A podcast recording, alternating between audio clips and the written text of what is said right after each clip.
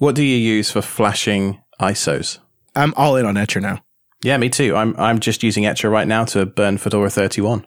And even even old Wes Payne here is all in I on usually Etcher. use Etcher, except for the occasional times if it like there's something weird. And We then- we did have an issue with the 1910 ISO, like one it was time. Pop, I think. It was the Oh, Pop okay. ISO. Pop yeah. Pop 1910 ISO. Mhm. Etcher was just like, nah, no thanks. I don't know why. DD Rescue worked fine though. Yeah, I kind of feel betrayed that you guys don't DD everything, man. Come on. I used to. I used to be the guy that was always like, just use DD, it's built in. Yeah. I like seeing the transfer rate, the progress bar, and I like just the little bit extra double check that I'm selecting the right media because that one time I overwrote the wrong the wrong thing. You know what I mean? Yeah, and I mean, like you're gonna have to choose right. Otherwise, you you might have to go like run an LS bulk, right? Like go run look for what drive you want. You You, might as well choose it from a drop down. Yeah, exactly. See, I've just been piping DD through PV, which gives you the progress bar and stuff, which is quite nice. Aha! I knew somebody would say it. Am I the only one who uses GNOME disks? oh yeah, that's right. I actually just got into the habit of using Etcher. I think before GNOME Disc added that. Maybe I say that, but I'm not so sure. GNOME disk is really nice too because you can also uh, benchmark your disk right within the app. Right? Yeah, that's the other thing we don't talk about very much. What are you looking at? You looking at it? I just opening up GNOME disks. Yeah, How does the imaging thing look? I don't know. I let's see. Does it look better than Etcher? I don't actually know how to do it. Uh, the three dots in the top right of the disk should be. Yeah, select the drive, go to the three button menu, and do restore disk image. Aha, there you go. It's very Mac OS. Okay, not bad, not bad. Choose an image to restore. Go browse for it. It's built in. Yeah. So there you go. If you need something that's going to show you the layout of the disk anyway, I mean, yeah, that's nice. That's if that's not a strong Wes Payne endorsement, I don't know what is. That's that's a put that on the box.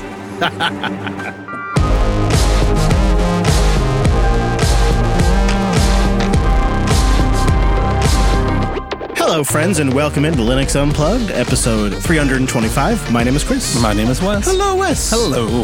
We have so much show today that we've been referring to the show notes as a novel. It's packed full of news and our first take on Fedora 31, which lands today as we record. Don't worry, there are some romantic subplots though. That's right. There are a few twists and turns.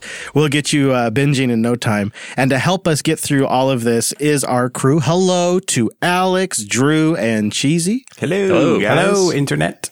Hello, a panel that's going to help us get through today's show. And then, of course, our secret sauce, our community, our virtual lug. Time appropriate greetings, Mumble Room. Hello, hello, hello. Look at that. It's nice to have everyone in there. Really nice. So I, I thought we'd start with something we don't do too often, but maybe should do a little more of now that I think about it. And that's a little bit of follow up.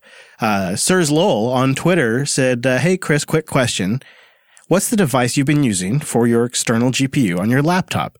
Is it a breakaway box? Is it some sort of PCI pass through? How does it connect? What's the deals? And I realized I hadn't really talked about my eGPU much. We did a, we did an episode on it. So I don't know. Ages ago. I'm pretty sure it was 17 years. Sounds right. Is that right? Does that sound right to you? I think that was 17 years ago. And um, I then kind of changed the way I'm using it and never really followed up. yeah, right. I mean, last time we talked, you were doing the whole pass through thing. You had like a dedicated Yeah, gaming VM that Oh, you would yeah. like set aside your, your fancy chip Ow, and then ow, ow. pass it through there. Yeah. Is- that's not what you're doing now. No, that was a lot of work. I mean, that was amazing because I could have It like, sounded like it worked very well. I had the Ubuntu setup that had all the games installed in one VM and I would just move it around. But truth be told, I wanted something that was a little simpler You're lazy. and a little faster and a little easier. Yeah. so it turns out it's stupid easy just to run another application on an external GPU and still have it render on your main screen. So you can just have the two GPUs right there in the host system. You don't have to virtualize at all. I didn't I didn't really appreciate how simple this would be to pull off. So the way it works on my system is I've got my T480. It has Thunderbolt 3, which is a USB-C style connector. Right. That goes into what I got is a Mantiz Venus. A Mantiz Venus. Oh. Yeah, I don't know. I'll put a link in the show notes so you can just get the. It's a it's a nicer, bigger eGPU box, but it also has uh, USB. It has a slot for an SSD. Like it's a larger box that I use for other things. But they have different sizes. Some that have GPUs pre-built in. Some where you can put your own GPU in and maybe replace it once a year. So a well established market here. And really, it's compatible with any PCI Express GPU that fits in the box. So you could get years of upgrading your GPU out of this thing and moving it between any system that has Thunderbolt 3. So the way it works is when you plug in a second GPU to Linux, it just registers as another PCI device on the system.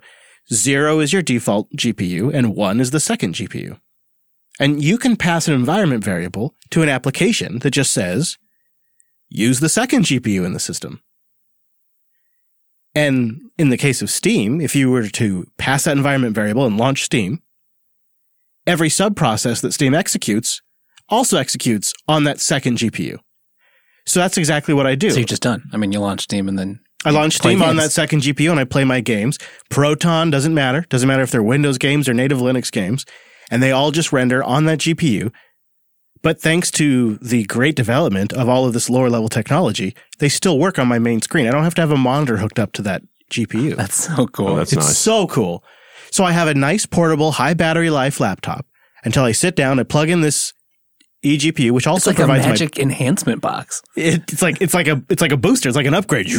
You know, like I'm like Bane sucking up the juice. And the thing is, it's also providing power. So it's one cable, Uh, one cable, and A I get. I get all of this. Yeah. Uh, and so uh, I passed all of this over Twitter to uh, Sirs Lowell over the last week. He said he got one and he's freaking loving it. oh, nice. And what I want to be clear about is I went all crazy with the PCI pass through and setting up a VM and having a dedicated keyboard, monitor, and mouse. Like I thought that was the way I wanted to go. This is way better. It's so much simpler just to say, you know, run on GPU one, execute the application, and then just otherwise I admit it just sits there idle. It's nothing's using that GPU unless I pass that environment variable, but that's a trade-off I'm fine with.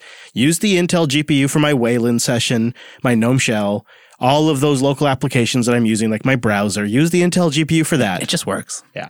So if you ha- if you've been thinking about it, if you've got a box that's got Thunderbolt 3 and you've looked at these eGPUs, I'm here to tell you that Linux is actually easier to use than you expect because it gets a little trickier if you got to load the NVIDIA binary driver. But you should have known that going in. There's always that caveat. But if you're just using stuff that's built into the kernel, like the AMD driver, super easy, but it is totally doable with the NVIDIA too. I've done it with the NVIDIA graphics card as well. Um, so whichever your preference, it will work and it's much, much simpler. And also just a little shout out to, uh, Ubuntu Mate, which makes this even easier because it wraps graphical commands and menu items around. Of course. They're always thinking of stuff like that. so I'm just thrilled with the setup, thrilled with it. So if you have been on the fence and want to add a little bit of oomph to your Linux box without, um, like uh, having to buy like a dedicated gaming machine, Yeah, that's expensive. And also it's like such a trade off because I considered it recently.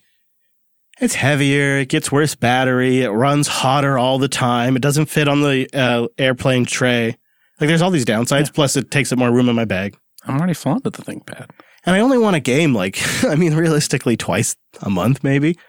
And so that's why this is nice because I can keep buying the cheaper laptops with the sole requirement they have Thunderbolt and just move this between them. So, anyway, Sirs Lowell, I'm glad to hear it's working out for you. And I encourage others out there to give it a go. I wonder if Lenovo will ever consider doing something like that with a dock. Dude, I have one. I have a Lenovo GPU dock that has an NVIDIA graphics card in it. I don't like it as much. It's a little underwhelming. Okay. Yeah. The bigger boxes, as you would expect, cool better. Right. Of course. The, the the smaller little like put it all in one really small Thunderbolt dock. It's a great idea, especially if you don't have a lot of gaming use, but you just want GPU for some reason. It's great. But if you start pushing it really hard, it overheats and it throttles and then eventually locks up your system and you got a hard reboot. That's no. Just a bad It's no experience. yeah, it's a bad experience. So I do like the slightly bigger boxes. I find using AMD graphics to be simpler, although it's totally doable with NVIDIA too. But I just find it simpler with AMD. Yeah. There's your follow up. Oh, I like We it. did it, Wes. I'm, I, okay, you're, you've probably pushed me over the line here because I've got. I've got a box that I don't use that much because it's a separate machine with an older graphics card, not too old sitting in You it. got one sitting in front of you too. Yeah. You got it. You could hook it up to that laptop right there. Perfect. You know, Steam sales come and go. You grab a few games. But you also, there's other things you do that could benefit from GPU acceleration. Indeed, that's true. You madman. Well, last week, Purism's former CTO made news in an exclusive interview with Phoronix. Uh, interview seemed pretty damning, but we chose to not really cover that story because there's, you know, There's things like that that come and go when you're building something like this. But this week, a story did come up we decided to talk about. This week, the Librem 5 is making news with an update on the Aspen batch. Listeners, you'll remember that they're shipping the Librem 5 in batches, each batch iteratively getting better. And the coverage around the initial batch was super positive. It's out there.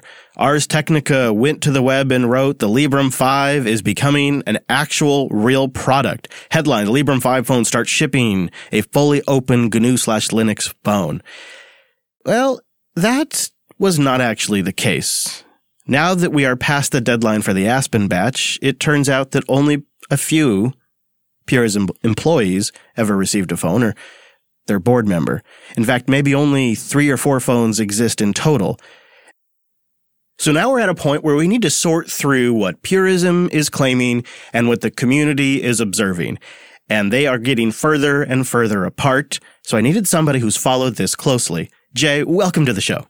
And Jay, you've you've been a little obsessive about this topic, haven't you? I have. I, I, had pretty high hopes for this device, and I still do. Honestly, I just it's it's hard to uh, find the signal through all the noise that's coming out of Purism. You and I um, are both Purism customers. I was a backer of uh, the Librem 15, and you, until just recently, were a backer of the Librem 5. Yeah, mm-hmm. and I also have a Librem Librem M15. That's very hard to say for some reason, but I have one of their laptops now. So yeah, so we both have current. We're both current Librem uh, laptop users, and um, I think both of us are on the same page when I say we would love to see this be successful. Even even still, the Librem 5 would love to see this be successful. That doesn't necessarily mean there aren't things that raise concerns. Oh yeah, definitely. So I've been following this, but not as closely as you have. So I wanted to bring you on to kind of go through some of this. So you walk us through what seems to be the root cause of the most latest delay of the Librem 5? Well, I, have I've been uh, gifted with some information from informed uh, people, and the base, uh, according to these people I've been talking to, uh, ex-employees to be clear, uh, they uh, they've pretty much told me that Purism really is having a lot of trouble wrapping their arms around this whole manufacturing thing and the designing of the hardware and whatnot. I mean, Purism, when it came to the laptops, they outsourced a huge amount of that work. And they did some really great work in terms of the software with the Intel management engine and Coreboot and all that. But most of those laptops, I think, I want to say I heard somewhere that they're really just an Acer laptop shell and they order it from somebody else in San Francisco and and and those people are doing most of the heavy lifting. But with the phone, they didn't really have that option, so they had to kind of go to the mat and get get into the nitty gritty where they weren't used to getting into before. And I think that's they don't have a lot of experience with this kind of thing, especially when it comes to phones and cellular transmissions and things. And I think that's probably a huge amount of the root cause of a lot of the issues. It's getting harder to argue that point. I have taken a wait and see approach with this thing. I keep waiting for data points, but I do have to admit every time something is missed that is somewhat kind of obvious to the community or a deadline or a commitment is missed or something that's said that doesn't seem quite right comes out, I kind of do ratchet up the old skepticism another small notch. And so uh, it's now a few notches in at this point. And my wait and see approach is still holding, but the data points are starting to build a narrative that doesn't look good.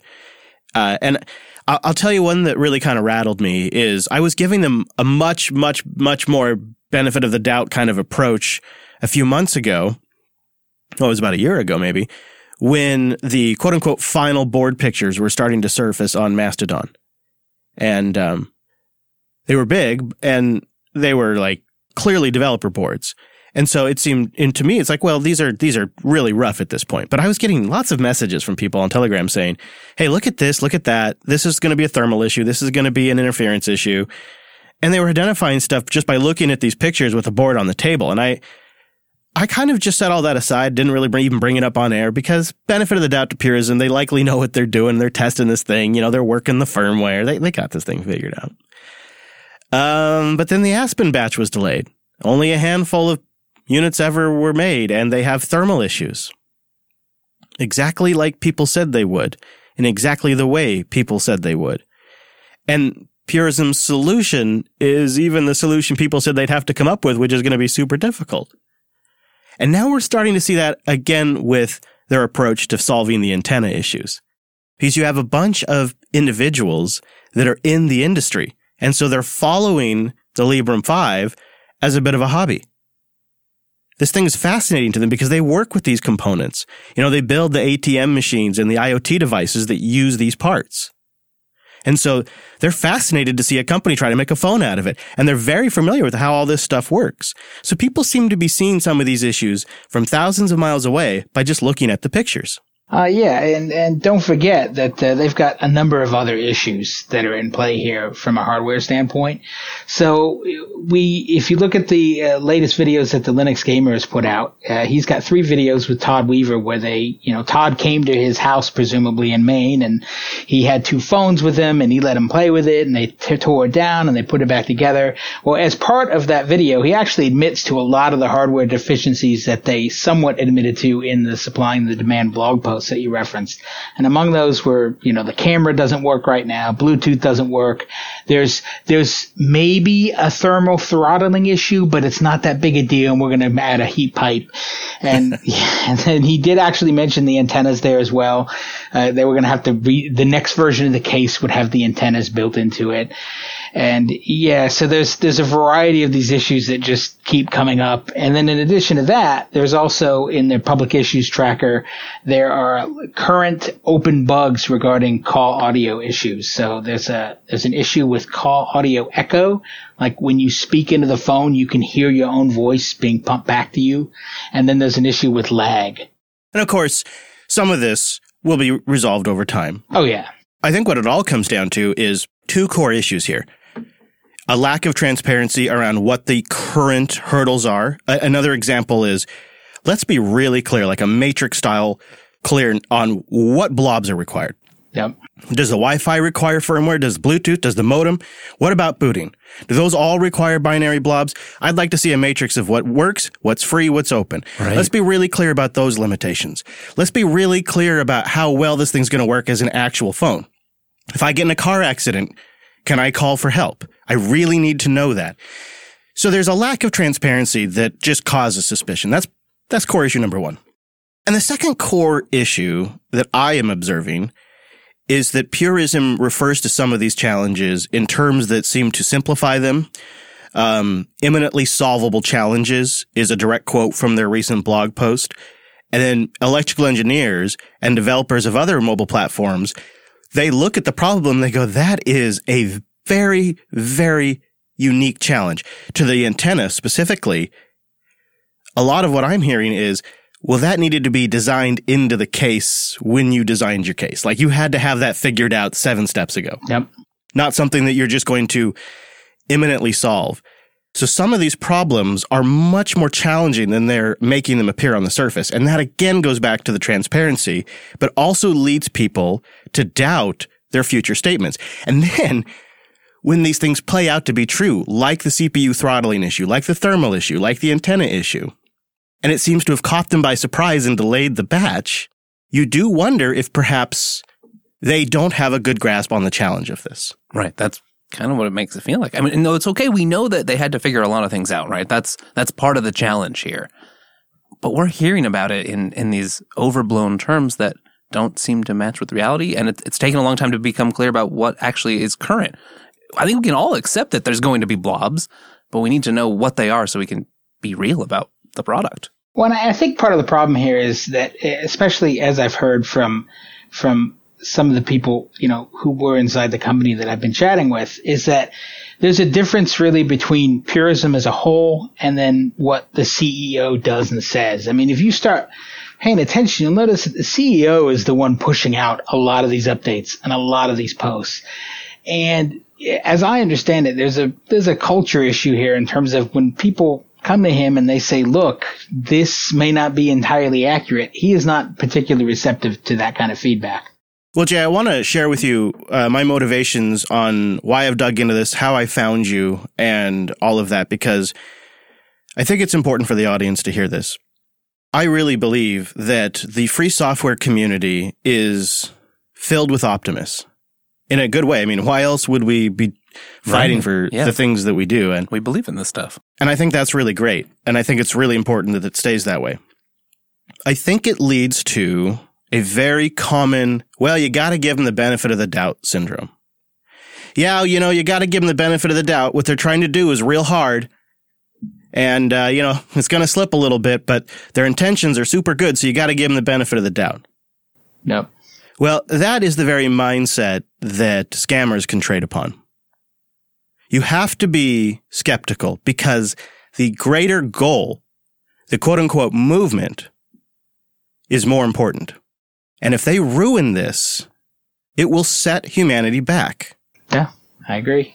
I mean, I, th- I think from my perspective, you know, the, the entire free and open source software movement, it's about freedom, transparency, and empowering users.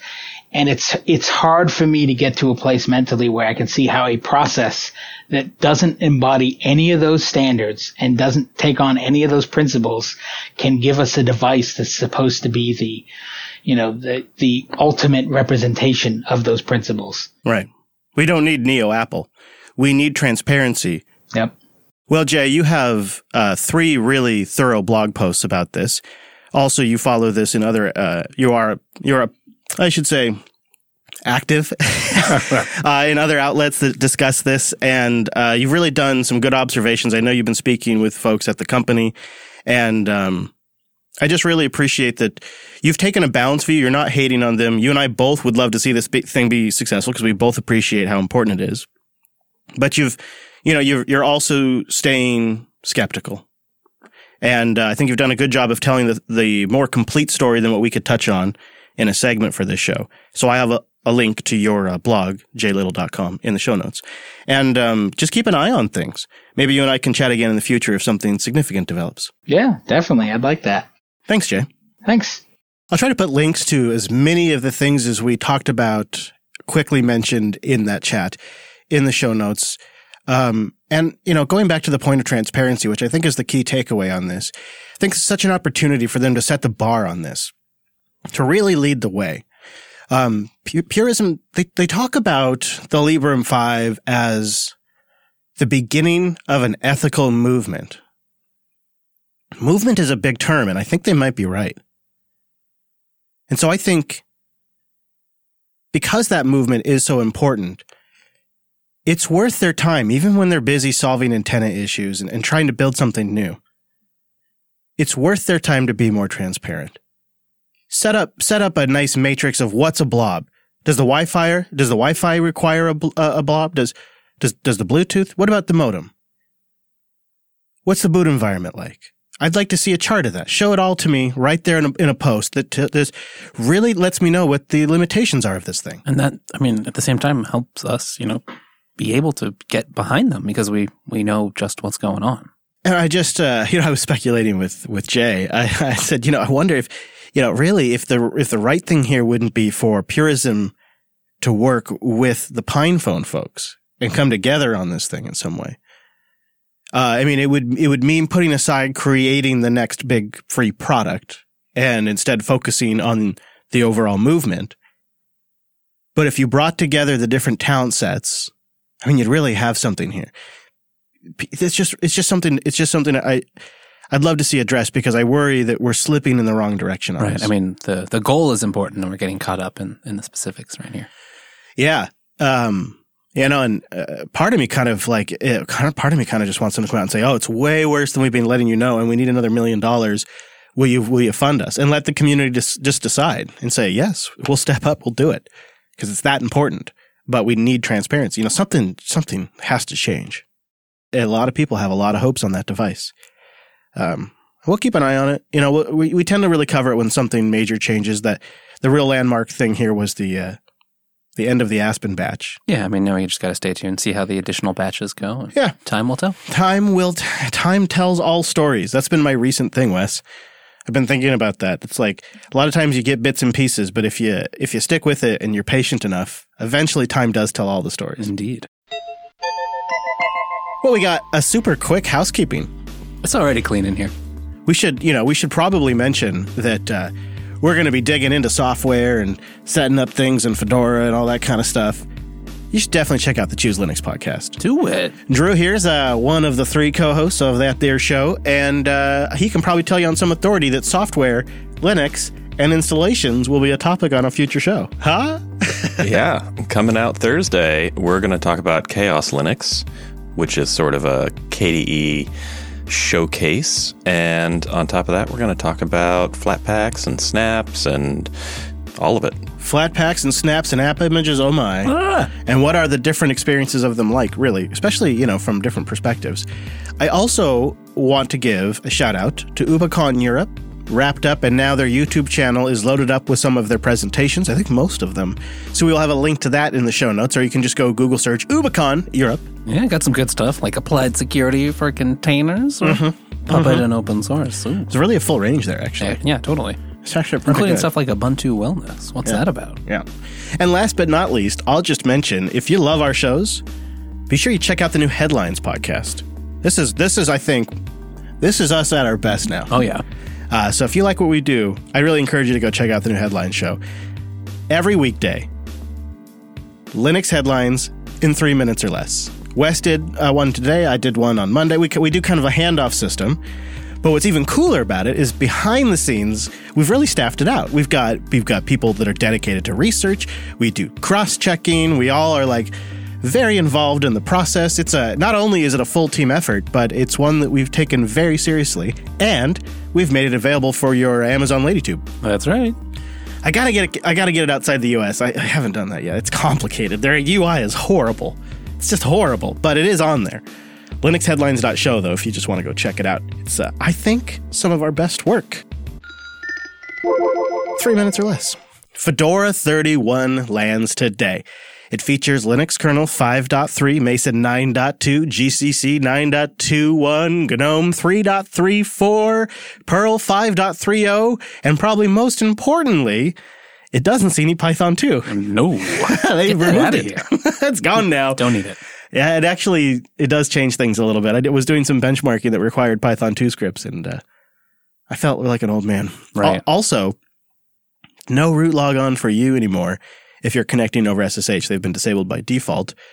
And then brace yourself, kiddos, because these next two are the biggies. They've switched to C Groups version 2 by default. We'll come back to that. And they've removed the i686 repositories. And also, I think they're not even making bootable images. Right. That's a big change. But let's talk about that C groups thing because C groups, Wes, isn't that containers and isn't everything using C groups version one? How can you just switch to version two? Well, it depends on what container runtime you're using, of course, but for you, I know that's Docker. Heyo. And the Docker binary you're going to run right now expects C groups v1. So that's probably the biggest, uh oh, why isn't this working sort of problem you're going to run into right off the bat. You just need to go add a kernel command line flag. It'll switch that off. You'll still get C groups v1. They can co- coexist at the same time. Yeah. Then it works. Yeah, it's it's still possible to run version one.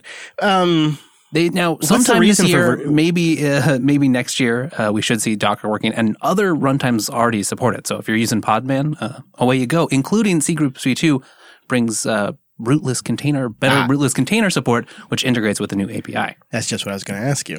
So that's why. That's really the big. That's like the big thing you gain. It's kind of a, it's just a, it's a cleanup of C groups. I mean, C groups were a new idea in the kernel community, right? As we were exploring how to how to group and contain all these these processes.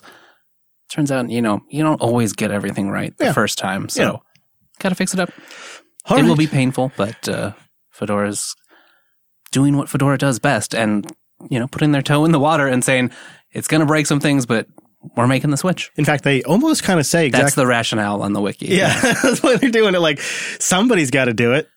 No one's no one's doing it. And this like was C Group's version two was finalized And- years ago. So Yeah, exactly. I mean, I think it's been non-experimental since 2015, and I think that is true to some extent, right? I mean, it does change when you're a legitimate Linux desktop user, right? and you you can go file bugs on other projects saying your project is broken for me now. Of course they have a bunch of ARM support, but Raspberry Pi four I don't think landed officially. Darn. Not that I saw. But that's okay. That's all right. That's fine. We did have some fun since we had just recently done some benchmarks on stock Ubuntu 1910. We ran some benchmarks on stock Fedora 31. Just did a little comparing them. I mean, once you've got the Phoronix test suite installed, just It's crazy. Nothing really all that interesting to report. Uh, Ubuntu is faster, I'd say, in the overall takeaway, but uh, there are some areas where Fedora pulled ahead. Typical benchmark. If you're interested at all, though, we'll have a link in the show notes. Um, not all the benchmarks fully ran on Fedora either, uh, which is kind of a comment about running software on Fedora versus Ubuntu in a meta way. It's not so bad. I mean, it's really not. No. But like, you're okay. You're running some random script you found on the internet or uh, from the README of a GitHub page. They almost always have Ubuntu packages. Yeah. You don't always get Fedora. Well, okay, so let's talk about setting up Fedora 31. Um, I think a couple of years ago, maybe maybe even a year ago, I don't know. Yeah, I don't know. Yeah, it's ish. Let's just say ish. It was good advice to say wait a few days, maybe a week or two before you upgrade to the next Fedora release. You go back a little bit further in time. The advice was wait maybe a t- month or two before you upgrade to the next Fedora release. That's legitimately, that's how it went. Boy, has that changed. Now, I'm not advocating anybody do like Chris do or Wes or all of us on the, on the show. But, um, I upgraded to Fedora 31 yesterday, which was the day before release because I got, you know, a little birdie told me that every, the ISO is all finalized. Everything's good to go. I'm pretty much ready. Yeah. So um, I was having some problems, and I thought, well, I've been running Pop OS, liked it, but I had a little mouse laggy issue, just a little bit of mouse stutter. And it's like, eh, Yeah, we know you have a low tolerance for that. I have of a low tolerance. I know. So I thought, let's put Fedora 31 on here. I also, because I like chaos apparently, decided let's upgrade my Lenovo ThinkPad T480, which has been running like a freaking champ with Fedora 30 on the road in day to day use every single day, every single night. Like just This is kind of your golden boy. You've been just nothing but happy with this install. So I thought, why not screw all that up and let's upgrade to Fedora 31 the day before the release. What could go wrong? Turns out nothing. Yeah, nothing. Nothing. I had to uninstall Crossover Office, unfortunately, and I had to uninstall, uh, I think Lavish, was it? Two packages. Yeah. Not much though. It was it was kind of surprising and the whole process sort of rekindled for us I think like what we really like about Fedora. Uh, I went digging around in some of the like the scripts running behind the scenes to do the system upgrade and how that integrates with DNF and it's Fedora's just so clean and nice. modern. It's it's a fresh, well put together Linux machine. Oh, I the the peak experience for me. I did the uh, little like dash dash release equals 31 to change over to the new version. And the RPM Fusion folks thought of this ahead of time. And so it just automatically follows whatever you set that release version to. So the next time DNF did an update, I was just automatically getting the RPM Fusion 31 repos. And to their credit, those repos were already up and ready, ready to, go. Yeah. Same with like the uh, a couple of Copr repositories I was using already had their 31 Copr repositories up. It's so easy because then the rest of it is all covered with Flatpaks. Right, that doesn't really change. You just got to get make sure you still have Flatpak. They don't care. Yeah. And so I took a heavily modified dual desktop, you know, because I, I had XSC on there too and GNOME Shell.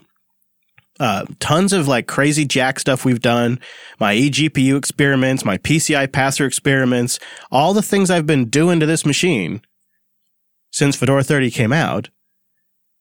It all just went up to 31 flawlessly. Even my WireGuard bolted on WireGuard support upgraded. It was a nice experience from the end user. I mean, just watching you go through it, you kind of sat down knowing that this might take a little while.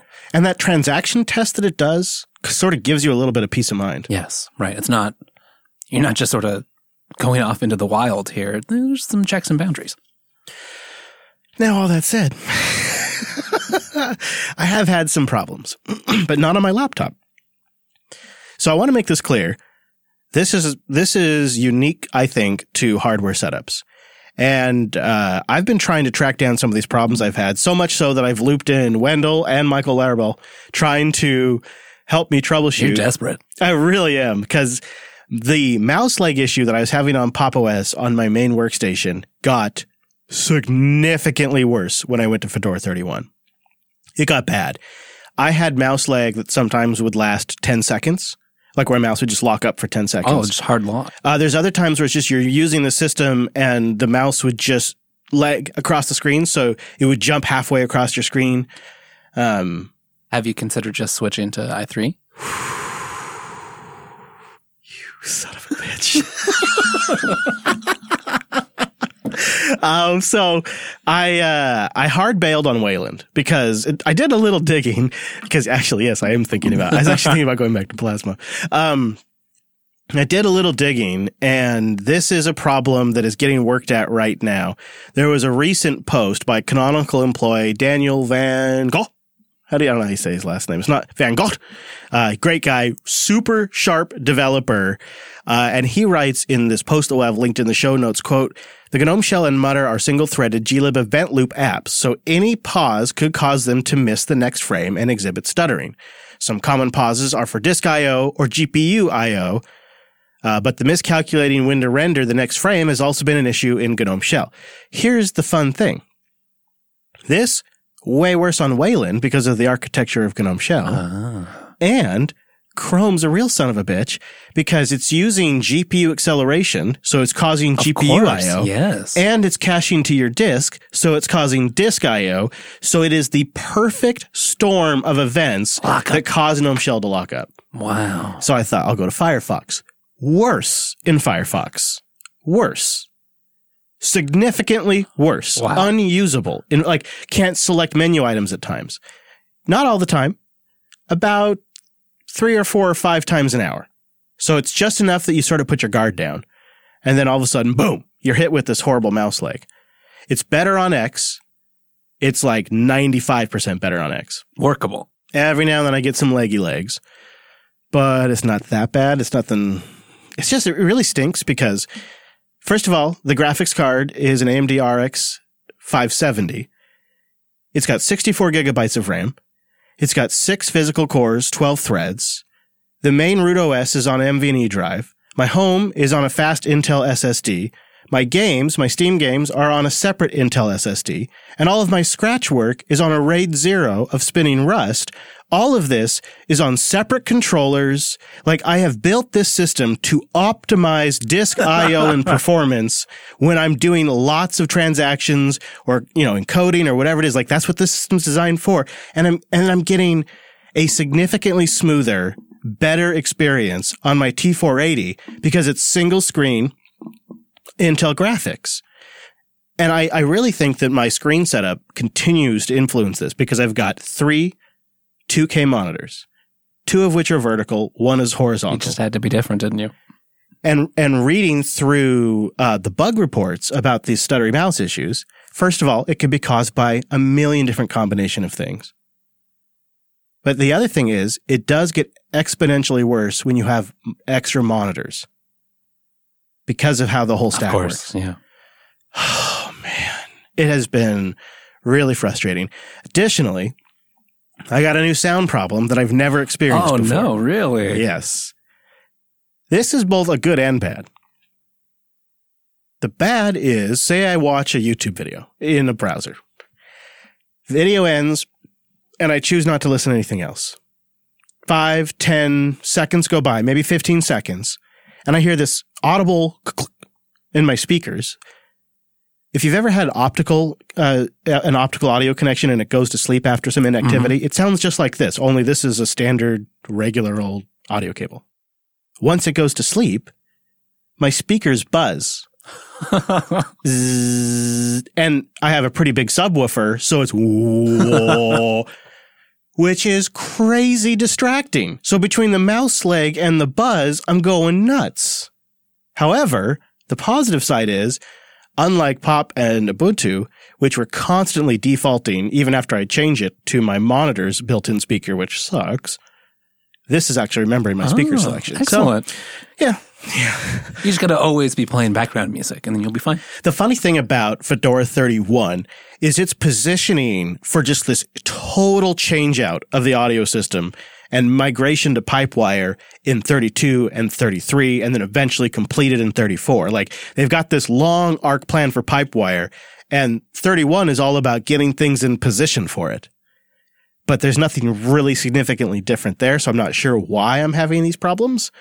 Um, however, that stuff said, I really am happy with my install. It's it it really is quite nice. The underlying Fedora system remains my favorite. it's it's reminiscent of Arch in its cleanness and its tightness. And yeah, and it's just it's modern. It's you know it doesn't feel bogged down by a, a bunch of cruft or legacy. It's very logically laid out. However, it feels more like a complete product, and it stays very up to date, but with these sort of thresholds. It it it feels it has almost the feel of a rolling release distribution because you get new kernels, you get you get new core things during a release, but it doesn't have the roller coaster experience that you get with the really cutting edge distros. No, I mean you can feel comfortable using it on your workstation as long as you know you know hmm, fairly often you'll have to do an upgrade. I think Fedora for me fills the role that Manjaro fills for a lot of people in the Archland that want that clean, tight, professionally felt built OS with really fresh software. But it's, you know, maybe, maybe having a testing layer is a good thing, which Yeah. Rawhide provides for Fedora. So man, there's a real, I think there's a real common experience between a Manjaro user's preferences and experience and a Fedora user's preferences and experience. And I just happen to like the Fedora take on it, in part because it, it dawned on me while doing this review that I have been trying out different Red Hat desktop installs for 21 years. Wow. This marks my 21 year of trying these. And so I, I may just be a little more inclined to like the Red Hat version more than the, the Manjaro version, but I completely kind of get the appeal of it now. Well, and I mean, even if I've, I've been playing around with it, it, it just feels like a nice modern workstation, especially if you're like, you know, someone who uses Linux and also does work in the cloud or development. Or I, I love that Git is just already installed. Oh, I know. Carl, you were saying they kind of have uh, a term for Fedora that, that sort of fits this description. Yes, sir. Um, Matt, uh, his last name's escaping me right now. Matt Diem. He calls it a semi-rolling release. That's a good way to put it, Matthew Miller. In fact, I reached out to Matthew and invited him to come on. He's at a conference. I invited him to come on next week so we can, after we spend another week with Fedora, we can chat with him. So come back next week to chat with him too. Um, so we all gave it a go. Uh, I, I've, I have really grown to like Fedora as a workstation. So I, I wanted to really kind of spend some time to go through it. And I don't know what I'm going to do. I think I'll, I'll just hang on X where the mouse leg is acceptable and uh, wait for the next GNOME release because this is something they're actively working on. What about your experience? Oh, no, it's been um, very solid because I've only been using it on the ThinkPad. Right, where it's glorious. And you've been using Wayland? I've been using GNOME and Wayland, and uh, I've not yet installed Chrome either. So I've been using Firefox. Honestly, it's just been it's been clean and minimal and kind of perfect. I mean, you and I yesterday we did a little bit of tweaking, playing around with with GNOME themes, but Mm-hmm. other than that, it's just ready to go. And I really love that about like a nice Mhm. modern workstation. It was easy to get all the software I needed to do work, to, you know, prepare for the show. So I'm kind of back up and running already. Yeah, I, I would say now GNOME on Wayland takes me about 15 minutes. That's it. Yep. Uh, and I could probably spend all day tweaking Plasma. I kind of enjoy it sometimes, but sometimes I, I don't want to bother with that. Um, I want to talk about the installer and all of that, but Cheesy, I think this is a good chance for you to jump in because you kind of have the freshest eyes on the Fedora installation experience. I have grown more and more familiar with Anaconda, and I know that can be a little strange for somebody that doesn't install Fedora systems all the time. Yeah, so I mean, full disclosure, I'm not an avid Fedora user. Um, overall, the experience has been great, but yeah, so just going through the installer, one of the things that I noticed immediately um, was whenever you go to format your disk, it asks you to reclaim space, which just seems kind of weird instead of formatting. And I'm kind of used to that Ubuntu installer with the kind of pictogram and a short description of what you're about to do.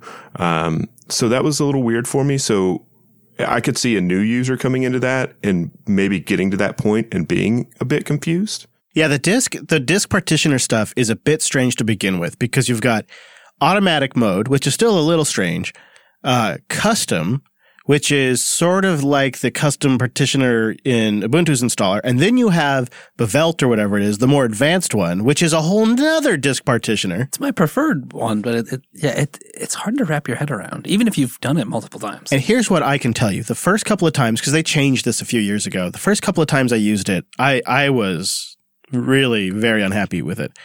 The more I use it and the more I install other distros, the more I appreciate it because this is really the only one that lets me properly take advantage of my LVM setup and and really kind of clearly lays out all the disks and lets me kind of do the more sophisticated partitioning that I want to do um, properly. It's the only one that will do it.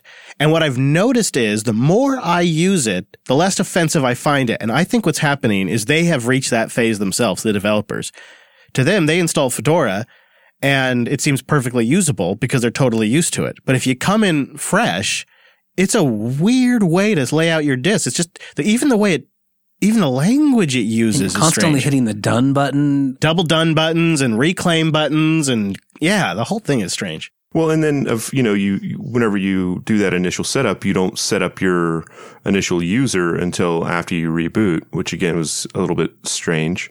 Um, and then whenever you boot in, the first thing you get is a welcome to Fedora screen that you have to click next on before you can begin your user and setup. This is kind of the new way to do it. This this post install setup because one of the things that System76 says, and it, and I think Elementary OS said the same thing, is it's a great way to then take advantage of using like encryption that an OEM can ship a system, and that last phase can be just handled by the user, and then they can set up their own encryption password and stuff. So there's some advantages to it. And that's exactly how I felt about it. I felt that it was more of, um, if you're coming from Ubuntu or something like that, it was an OEM type setup, which, you know, no harm, no foul. Um, but then, yeah, whenever I was greeted with the welcome to Fedora screen before setting up my user and you just have to click next, it seems like that's one step that could be alleviated just to get you right into setting up your user. Um, so that was a little weird. Uh, searching for some of the software was a little weird. So initially, we were trying to set up uh, Telegram. Um, they had the Telegram web version in there, which is Yes. just not good. Um, especially if you're older like me and you need that scaling to like 125%, right? To kind of get it where you need it. Yes, 125% club. exactly, man. So, uh, but you know, that didn't take much to get into Flatpak, get the you know Flatpak repo set up, uh, pulled down Telegram desktop without any problems. Had my scaling back. Um, so that was that was pretty dead simple to get going. I did notice though that whenever installing apps, sometimes they would seem to hang for a bit. Um, so like two or three minutes installing without giving you any progress, Yeah. uh, which was kind of weird. I think it's like pulling down different flat pack layers and dependencies, and they don't have a good progress signal for that. And that's exactly what I was thinking is that it was pulling down the layers in the background and just not pu- outputting that onto the progress bar for me. Yeah. Uh, but initially, you know, I got all that worked out, got everything set up. Overall, pretty, pretty stock GNOME experience. I do like that they had the hot corners set up out of the box because that's one of the things that I do with uh, default GNOME. Um, I do like the Phoronix test suite was already there in the shop. So boom, just, you know, I didn't have to go to the Phoronix Nice. side and pull that down. It's a little. It's one. It's one version behind. Love to see that updated. Just saying. Just a note out to the universe. but the fingerprint reader works just like just as well as it did on uh, oh yeah. on Ubuntu. So the I think that's just baked into GNOME three uh, dot three four. Um, so that worked great on this little ThinkPad. Overall, I mean, it really seems like a, a solid solid distro. Um, I would like to see maybe the Flatpak repo added into just to give that little more extensibility to have those apps that I want. But I do understand that that could be a security concern. So they might, you know, that might be one of the reasons they don't push that on you. Maybe a middle ground there could be a, a a nice way to just add a checkbox for the FlatHub repo because that is a Exactly. it is a third party c- community um, initiative, and you know I don't think Fedora wants to vouch for the quality or safety of the applications on there, but Right. you know if they could come to a pretty easy way to get the NVIDIA graphics working, I think we could figure out a way to get FlatHub. Yeah, and I ran into the same issue with Quassel. Whenever I was downloading Quassel, I could Oh, get yeah? the full Quassel, uh, but the the FlatHub had the Quassel client, which is all I needed for that laptop. So there were a little few things that were different that took some kind of getting used to. But I mean, overall, it's been a it's been a great three days, three or four days using it. So I would think they would it would behoove them to make it easier to integrate FlatHub into GNOME software simply because Ubuntu 1910 ships with snaps integrated, and you get a much larger range of It's software. It's nice to have in there. Yeah. So, and just like FlatHub has a lot of great apps. Um, and it is now a little bit different. Like depending on which distro are you using Flatpaks or you're using the distro um, uh, packages, there's a lot of little decisions you got to make. Uh, pluggy plug again for that choose Linux. Speaking of which, Drew, um, have you played with Toolbox? Because that's something that the Fedora project is really putting forward on this release. I have. I've played with Toolbox and Silverblue, which is where you really see Toolbox as part of the base operating system. You can get it on Workstation now, but it kind of grew out of their work with Podman and wanting to make Podman easier to use in Silverblue. And it's a really cool project. Basically, it's a way to spin up an OCI container on the fly or keep them around and do work in that container off of uh, essentially a base image that you can then drop in extra applications or things that you maybe don't want to put in uh, permanently into your own base system. Yeah, maybe you don't want to muck it up. And here's some of the neat things that it does is it uses your existing username and permissions. So you're just boom, you're up and then it gives you a quick way to jump into that container's command line. You get access to your own home directory and you get all your command line tools including DNF. Containers have come so far. It's just amazing. Yeah, speaking of Silverblue, Silverblue doesn't have DNF in the base system. So if you want to look up packages using the command line, that's how you have to do it is you have to drop into a toolbox, pull the That's fun. package name, and then drop back out of the toolbox and install it via rpm-ostree. So you were our man on the scene over there in uh, Silverblue Town, but it sounds like uh, after some initial success, you've wound up back on Workstation. I did. Yeah, I had some issues with it. I think I got a bad update at one point. Wait, wait, wait, wait. I thought the whole point of Silverblue was to prevent anything going wrong with bad updates. What happened? Well, yeah, so I'm not exactly sure what happened to my system, but the idea is that you have an immutable base and you can kind of shift up and shift down. Like I went to Fedora 31, you know, early, early beta, and I was able to roll back to Fedora 30, uh, just within my boot menu. But something happened and anything that I tried to boot just resulted in a black screen. I couldn't switch to another TTY. I couldn't get anything done and I had to get rolling. So I just paved it and went to the workstation 31 beta. So I think it's still a little too experimental for me. Now I haven't checked it out with Fedora 31 stable, but I have been keeping track of what they're looking forward to in 32. And I think that they're going to really start, you know, taking down these little bugs and getting Podman and Toolbox where it needs to be and have everything really tightened up. It's, it's looking good for that. So I'm hoping all of the feature sets, you know, make it into 32 and in another six months, I might be giving it another go. I could see it. I could see how technologies like Toolbox will evolve over time.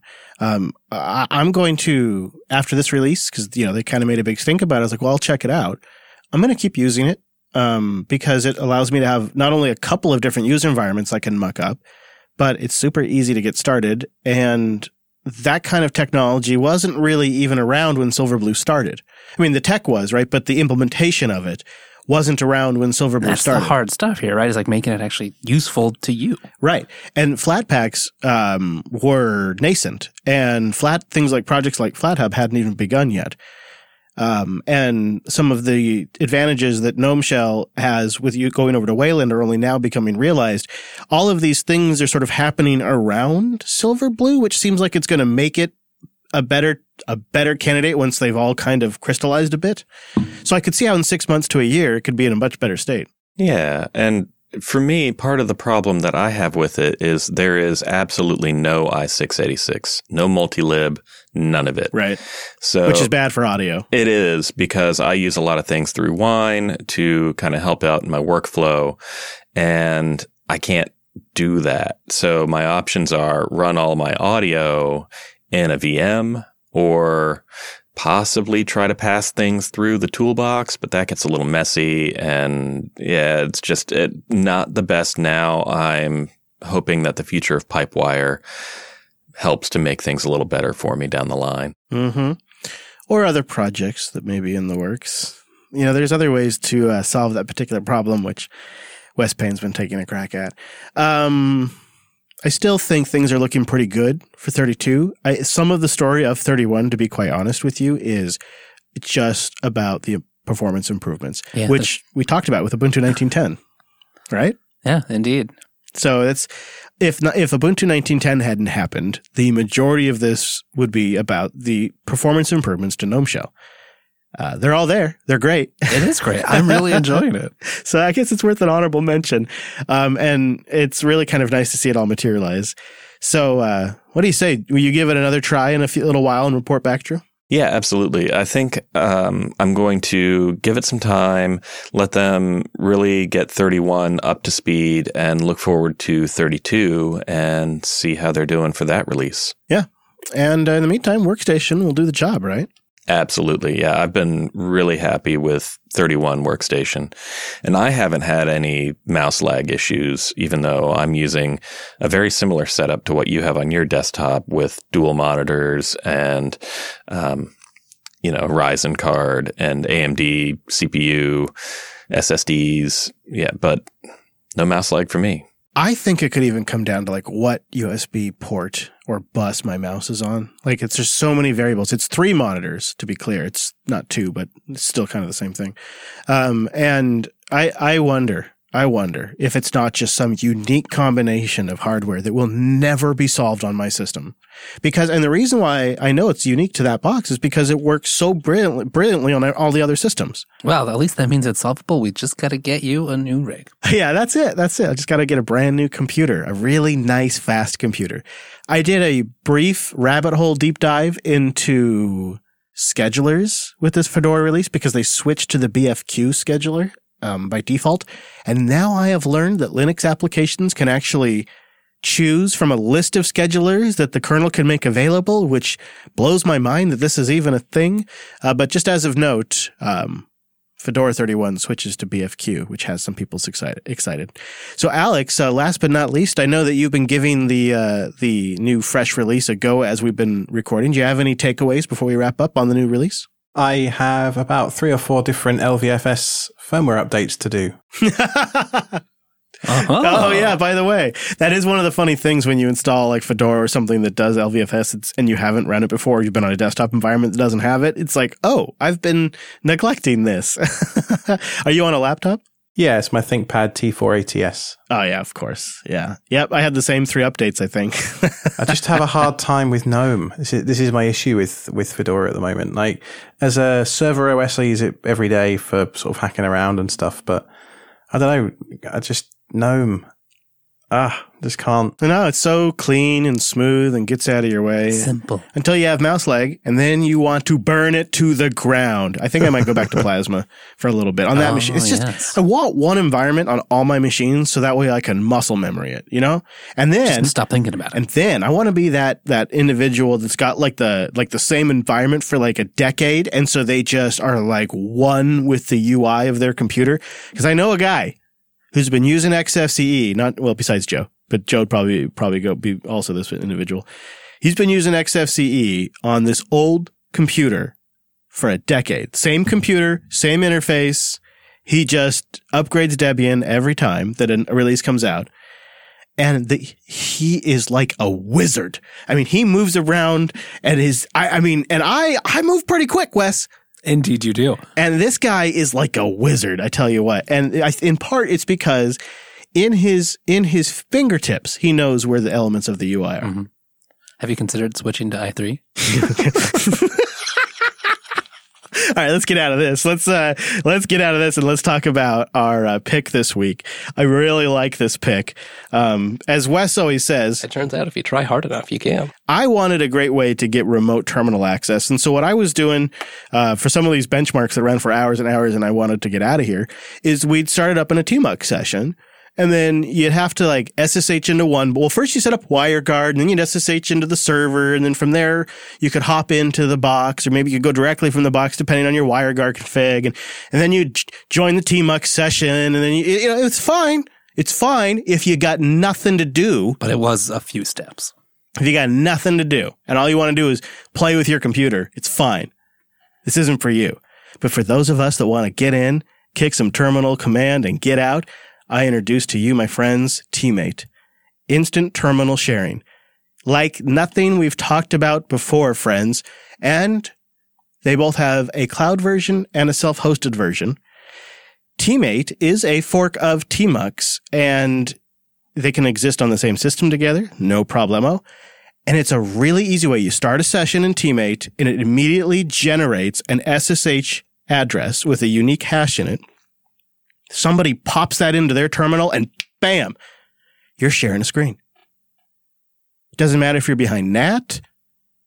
It supports some actually pretty dodgy network conditions. And the tech behind it is super solid, all really well laid out on the website.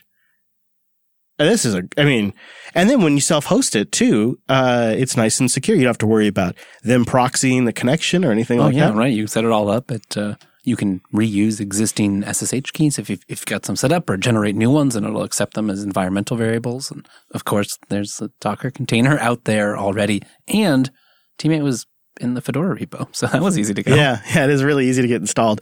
And so this is a super solid way to start something up that you want to you want to finish when you get somewhere else. You're probably using Tmux anyway. Yeah, and if you're not, you really should look into it because this is so so handy when you know a job's going to be running for a while, but eventually the dumb stupid computer is going to stop and it's going to wait for the monkey to push a button and it won't finish what it needs to do until the monkey pushes the button and there's no reason you should stick around just to push the button when you can SSH to this unique address that it will generate and you'll be on the box and on that session immediately.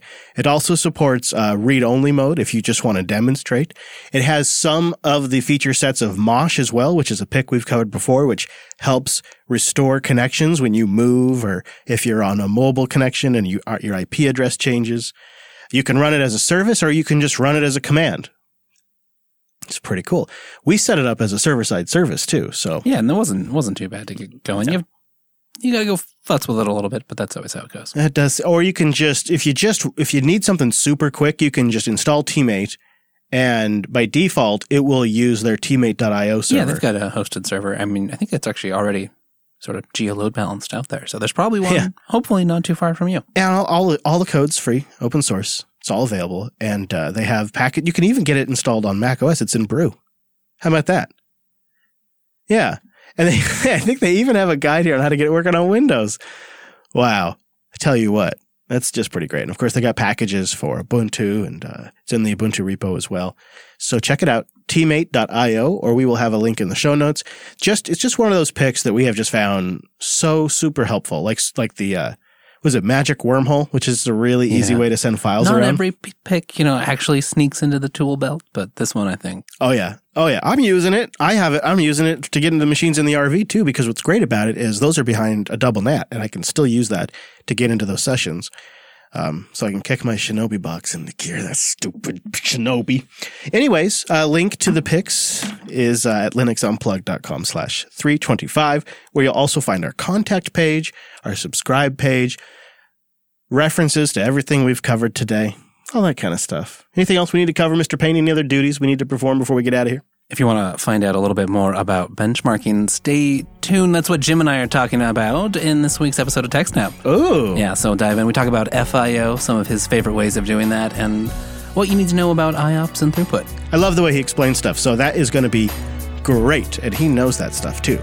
He really does. So that'll be good. Look, uh, look for that later this week. TechSnap.systems for that. And go follow the network at Jupiter Signal. The show is at Linux Unplugged, I believe. It- on, on there. Sounds right. Yeah. I'm at Chris LAS. Go check out Drew at Choose Linux. And of course, Alex and I over at Self Hosted, selfhosted.show. It's good stuff. See you back here next Tuesday.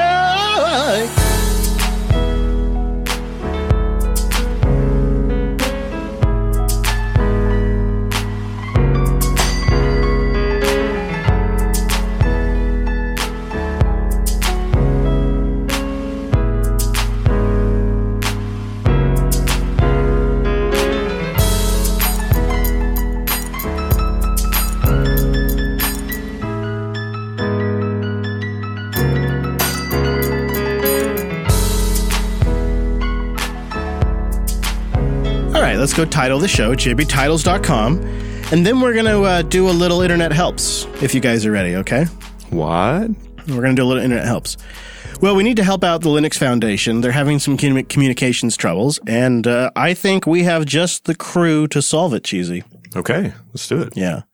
Yeah. So, uh, anyways, go over to jbtitles.com. I think something with Fedora in there would be nice, or uh, hmm, hat full of hassles. That's kind of fun. Uh, I bet Matthew will be really excited to come on the show after that one. But I do love it. Purism Throttled, um, of Mice and Zen. Where is Aspen? Uh, yeah. Yeah, really. Yeah, really. All right. So JB titles, JB titles. Now we all gotta go boat. All right, so go over there now. It's voting time. All right, so let's do a little translation, and we're gonna have to start at the headline because even the headline's pretty thick. Uh, Brent, I'm gonna ask you to define this first one. Okay, so this one's on you. Prepare yourself, sir. All right, I'm ready. New Linux Foundation effort to focus on data confidence fabrics to scale digital transformation initiatives. What does that mean, Brent? It sounds like a new apparel line that they're coming out with. Here, I'll put a link in the show notes too so you can read the text yourself. New Linux Foundation effort to focus on data confidence fabrics to scale digital transformation initiatives. Here's how I read that. oh my god. The Linux initiative, the Linux Foundation has a new initiative that wants to make people more confident in a whole layer of data products. Don't worry though. They did mention AI. That's in the second paragraph. Um, yeah, okay. So here's the subheadline. Uh, let's see. Who should we pick on for this one? Who do you want to pick on? Should we pick on? Should we pick on Alex? Let's pick on Wait, Alex. wait, did I win or lose? No, no, you didn't win. All right, Alex. This is the sub headline. I'd like you to translate this. Um, we've only made it from the headline now. In partnership with leading industry industry players, Linux Foundation to create Project Alvarium to facilitate intrinsic trust in data and applications spanning heterogeneous systems of systems. Blah blah blah blah blah blah blah blah. No, no, you've got to say what you really think it means. You've got to say what you really think it means. I think it was written by someone with a marketing degree that doesn't understand technology. No, they're trying to convey a message there. There is something they're trying to say. So, all right, Alex, you know, Cheesy, do you got any guesses on what they're trying to say? Uh, leading industry players, Right? Alvarium, facilitate intrinsic trust in data. So, industry players are Like Dell, IBM. right, right, and they Unisys. are trying to facil- facilitate intrinsic trust with data from various different applications on various different systems. I think that's pretty close. I think that's pretty dang. Systems of systems. So, yeah, system of systems. All right. Well, I'm sure they'll explain it in the opening paragraph. it goes The Linux Foundation, a nonprofit organization dedicated to accelerating the growth of Linux and collaborative development among sustainable open source ecosystems. Which they are. Pretty good so far. Uh, today announced the intent to form the Project Alvarium. Project Alvarium will focus on building concepts of data confidence fabrics, DCFs, to facilitate measurable trust. Okay, measurable trust. All right, now I'm starting to get lost here. Measurable trust means that somehow people will be able to How trusted is this data? gauge how trustworthy it is, right? So measure that's pretty easy. Measurable trust and confidence in data and applications spanning heterogeneous systems. So okay. So data in the applications across multiple types of systems. The product will be seeded by code from Dell Technologies with support from industry leaders including ARM, IBM, uh, and others. I like the uh, I like the second paragraph though. A DCF or trust fabric is a framework comprised of a variety of technologies that help insert trust into the data path. In turn, facilitating the orchestration of trusted AI models and the delivery of data from devices to applications with measurable confid- confidence. Ugh. I'm going to need a nap. That's all I know. Can I can I attempt to sum this up in one word? yeah. Blockchain.